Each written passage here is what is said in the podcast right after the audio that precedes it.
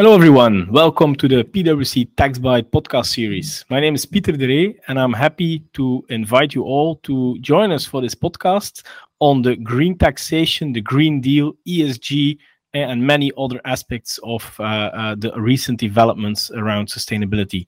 Um, we decided to do a special series in the podcast series to really focus on all these developments around ESG and Green Deal. And for that, we will, in the next uh, episodes of the podcast series, zoom in on a number of specific topics around this uh, this this development, and uh, in preparation for a deep dive that we will do in PwC on ESG and Green Deal in September. Stay definitely tuned for that. Uh, but for now, um, I would like to well welcome first of all uh, Evie Geerts, uh, International Tax Director in my virtual recording studio and Jean-Philippe uh, Van West, senior counsel in our team. Um, Evie is focusing a lot on the ESG, the impact for business, sustainability, and Jean-Philippe is monitoring our European law developments. And uh, as you can imagine, the European Union has a particular interest around the Green Deal and ESG. So welcome, Jean-Philippe and Evie, um, for this well first edition of the special podcast series on the Green Deal. Um, yeah, let's kick it off. And Jean Philippe, um, yeah, one year ago, almost one year ago, we did a special podcast when the European Union announced the Fit for 55 package. It's been a while, uh, one year ago, so perhaps you can refresh the minds uh, of myself and our audience uh, on this one. Of course, of course, Peter. Um, the Fit for 55 package, uh, published by the Commission on July 14th last year, contains a set of legislative measures which altogether should result in a reduction of net greenhouse gas emissions, uh, meaning so emissions after deductions of uh, removals, by at least 55% uh, compared to the 1990 levels. Uh, the package forms, forms part of the of the broader EU Green Deal, which aims at no net emissions of greenhouse gases by 2050. And in other words, because uh, 2050 is still far away, uh, and to avoid that EU member states uh, wait too long, uh, let's say till 2049 to start working on this program, uh, they they concluded on uh, on agreed on interim measures. so the Commission thought we need interim targets for 2030. And according uh, to the European Commission, the Fit for 55 package is the most comprehensive, uh, comprehensive package it has ever uh, presented on climate and energy. And uh, the legislative proposals are all interconnected. And although that many of the proposals uh, are not tax related, uh, taxation plays, however, an important role in the package, and this to, to steer behavior meaning polluters will have to pay more. For example, uh, the scope of the already existing EU emission trading system will be uh, extended.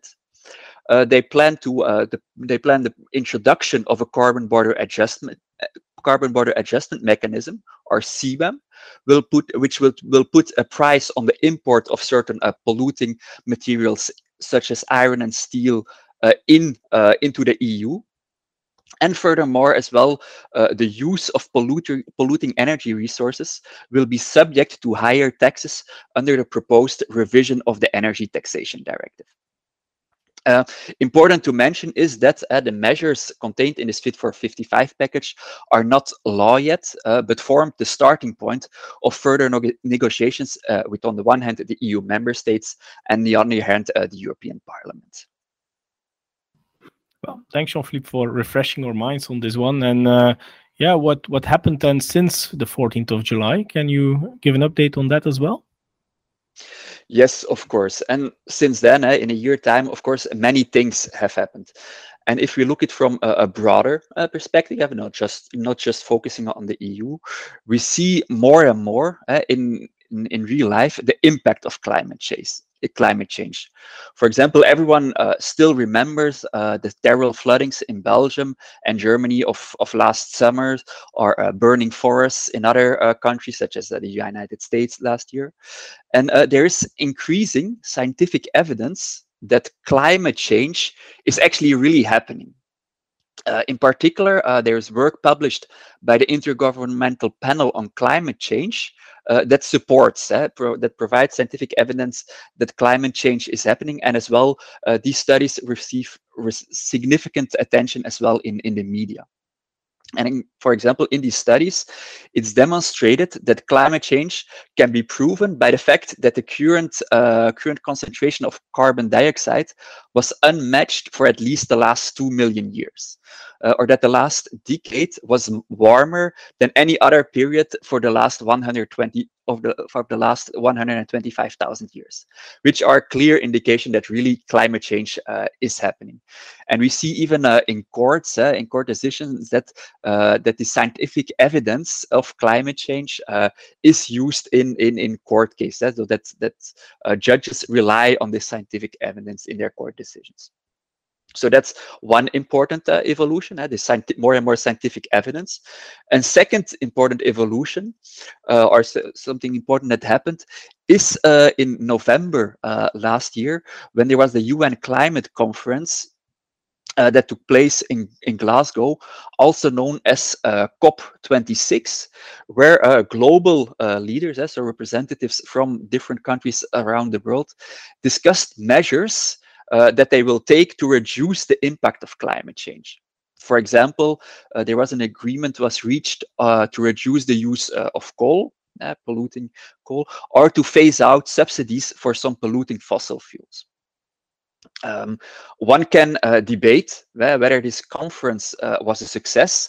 for many, the measures agreed agreed upon during COP26 do not go far enough. However, uh, what for me is is an important key takeaway yeah, that we had we had their uh, leaders, uh, the leaders from countries discussing uh, climate change at the global level, but as well that the UN in the meantime, uh, over the last uh, a few months, several months ago, published a handbook on carbon taxation for developing countries. And as well, uh, very recently, uh, a new OECD inclusive forum on carbon mitigation approach approaches was created. Um, which wants to uh, the aim of this uh, of this inclusive forum on carbon mitigation approaches, uh, not to be confused with the BEPS inclusive framework, uh, is to collect tax data and find common methods to compare different ways of carbon pricing. So really creating a forum to discuss uh, carbon pricing, uh, carbon pricing at uh, at the international level. Thus, thus uh, with carbon pricing being high on the agenda of both the UN, uh, the OECD, and then as well as explained initially at the at the level of the European Commission, so as well European level this this makes it li very likely that we will see important changes in this area in the future. And maybe uh, a third one, a last one, is of course obviously uh, the current energy crisis because of the ongoing war, uh, which put energy uh, on top of the agenda and has of course an impact on the negotiations of the of the Fit for 55 package. Well, thanks, Jean-Philippe. Clearly, a lot of international developments around this topic. Uh, you mentioned it already briefly. The European Union is not uh, standing still on this topic as well. So, can you zoom in a little bit on the specific developments we have seen in the European Union as well? Yes, and here there are uh, two main evolutions uh, I would like to emphasize, uh, or like I'd like to uh, highlight. First, as a, re a reaction eh, on the on the energy crisis that I mentioned, uh, the EU Commission published uh, about uh, one and a half months ago, at the 18th of May, its Repower EU plan, eh, which builds uh, which builds on the Fit for 55 package and complements uh, the the objectives thereon. And the aim is uh, to rely more on renewable energy and mitigate and mitigate the dependence of of EU member states on polluting uh, fossil fu fossil fuels that we import from Russia. So not really a, a revolution there, but uh, I would see this rather as as an acceleration of uh, of the move away from polluting imported uh, fossil fuels. And here, the the Fit for 55 package, of course, plays uh, an important role and the realization realization thereof. And then uh, the second one, uh, if we really look at uh, the, the, realization of this Fit for 55 uh, package, there one of the most recent uh, and most concrete developments is the, the adoption by both, on the one hand, the European Parliament, but as well the European, European Council of their general approach on several of the legislative uh, proposals included in the Fit for 55 package uh, during the last weeks. Uh, this uh, this let's say their their their point of view or their their statements on these uh, on these several of these legislative proposals include what is important for for for us uh, from a tax perspective uh, agreement on position of a CBAM and as well the revision of the EU emission trading system if we look at the position of the European Parliament on the one hand and, Europe, and uh, the European Council uh, on the other hand, there we see that the Parliament favors a clear acceleration uh, and enlargement of the scope of these instruments. Uh, so want to go further than uh, the European Commission. For example, uh, the European Parliament wishes, uh, proposes uh, to extend the scope of CBAM to include as well organic chemicals, plastics, ammonia and hydrogen. Whereas if you look at the, uh, the position of the council, they rather uh, support little changes and more adhere to the proposal of uh, the European Commission. The, the key takeaway message is, however, that now we had uh, the, yet the Commission coming with its uh, Fit for 55 proposals about a year ago. Now the Parliament took position, as well the Council took position. So, so, so the three European institutions have their positions. And of course, now they can continue uh, negotiating and there uh, the aim is still for several of these measures is, is 2023 so and because of the impact these proposals can have on business this is of course something uh, important very important uh, to monitor. Okay um, thanks for uh, highlighting all that. So a lot is happening that's clearly both internationally european level. That must have been uh, gradually coming on the radar as well of the tax community, Evie. And I'm interested to to to ask you how are tax teams reacting to this? Do they have this on their agenda already?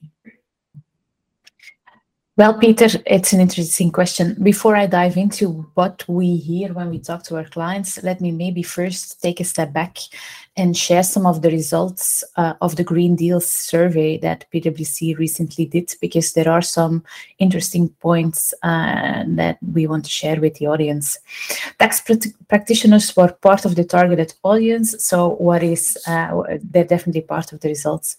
Our first uh, takeaway is that uh, familiarity with the Green Deal among corporate decision makers is only 40%, which is quite low if we look at such an um, extensive uh, legislative package, which might kick in as early as 23, 24. So it's not um, something that, that will only have an impact in the coming years. So I think that's the first point to take onto, on board um, the Green Deal is not as high on the radar as, as we might expect. Secondly, half of the respondents feel uh, prepared to tackle the challenges. So, meaning that half do not feel prepared or, or are not prepared at all. Again, a low average for such an important legislative package.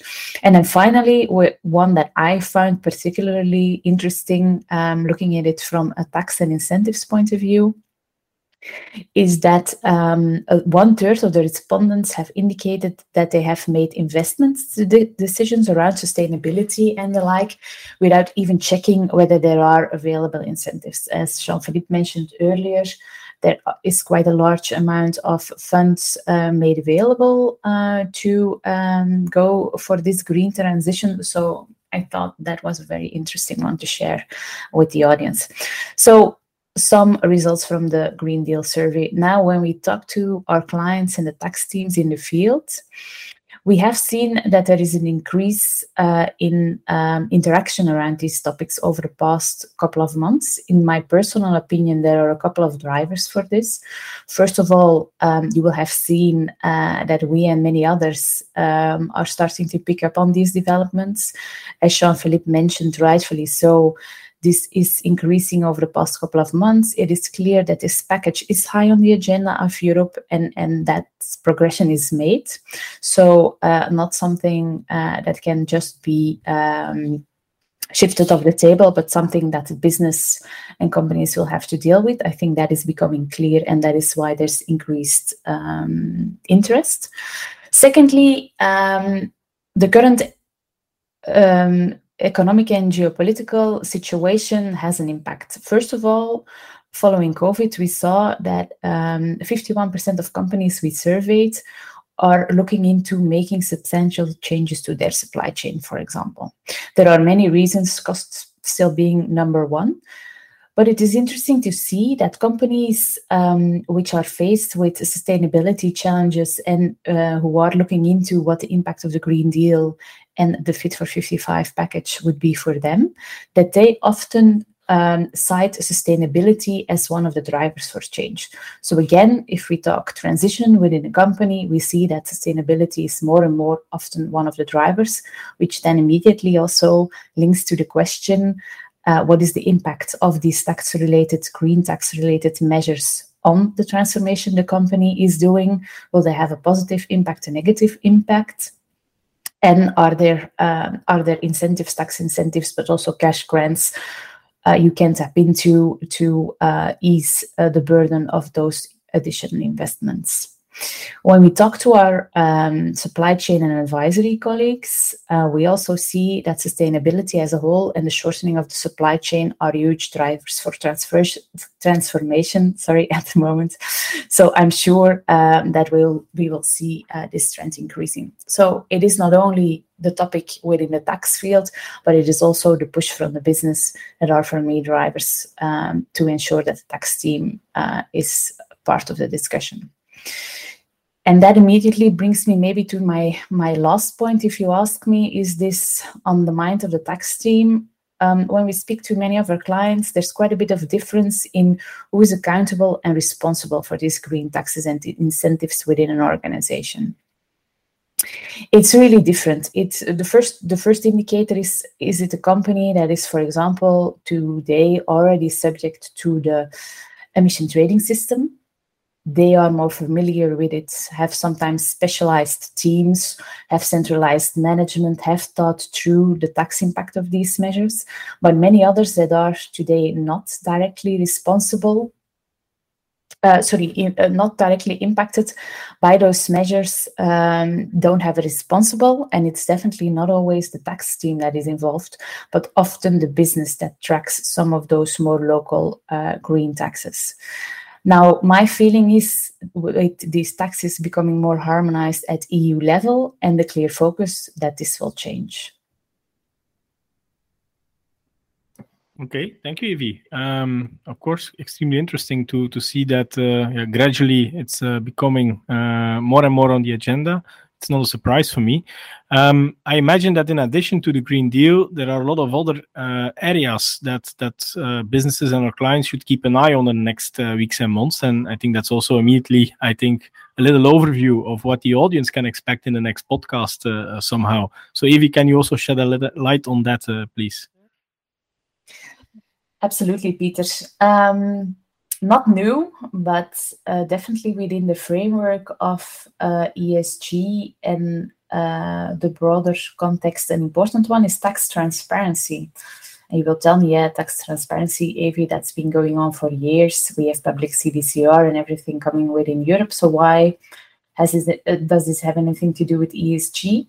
Well, it's linked to the uh, Corporate Sustainability uh, Directive, reporting directive, which uh, is also expected to kick in in 2024. So, although not a tax related measure at all, um, it is one that is important for the tax team to follow because it is a directive that will require uh, large quoted and non-quoted companies to disclose non-financial sustainability related information uh, on the E, the S, and the G, so the environmental, the social footprint, but also the governance around it. Um, maybe an uh, interesting one to note um, is that it's not only applicable if you're headquartered in the EU, but the legislator recently agreed to extend the scope of the non to non-EU companies which generate a net turnover of more than 150 million within the EU. So it will hit a lot of companies and it will be a, a, new compliance requirement but that with that compliance you you are likely uh, forced to disclose quite a bit of your tax footprint because in the drafts we have seen, and again, this is all draft, so will be refined further. In the S, there will be quite a bit of information on your tax footprint, mainly corporate tax footprint, but still that you will need to disclose as a company. So that is why I come to tax transparency.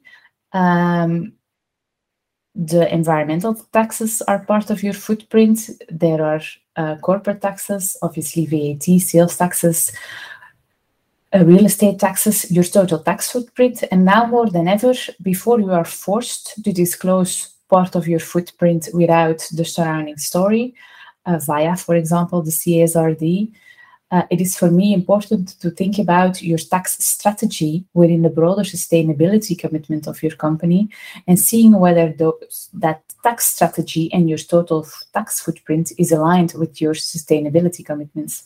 So that for me, apart from the green taxes, is a very important topic for the tax team to follow up on. And again, it will be directly or indirectly part of disclosures and it can be as early as 2024. Okay, thank you very much, Evie. And with that, I think we reached the end of this uh, this first podcast in a separate series on uh, ESG and the Green Deal. So I would like to first of all thank you, uh, Jean-Philippe and Evie, for this yeah recap of what happened in the past months and a little lookout to what to expect uh, to come. Um, but I would also ask the audience to stay tuned because in the next weeks and months to come, we will provide you with a number of dedicated podcasts specifically on ESG and the Green Deal. So Thank you for tuning in and stay tuned. Thank you.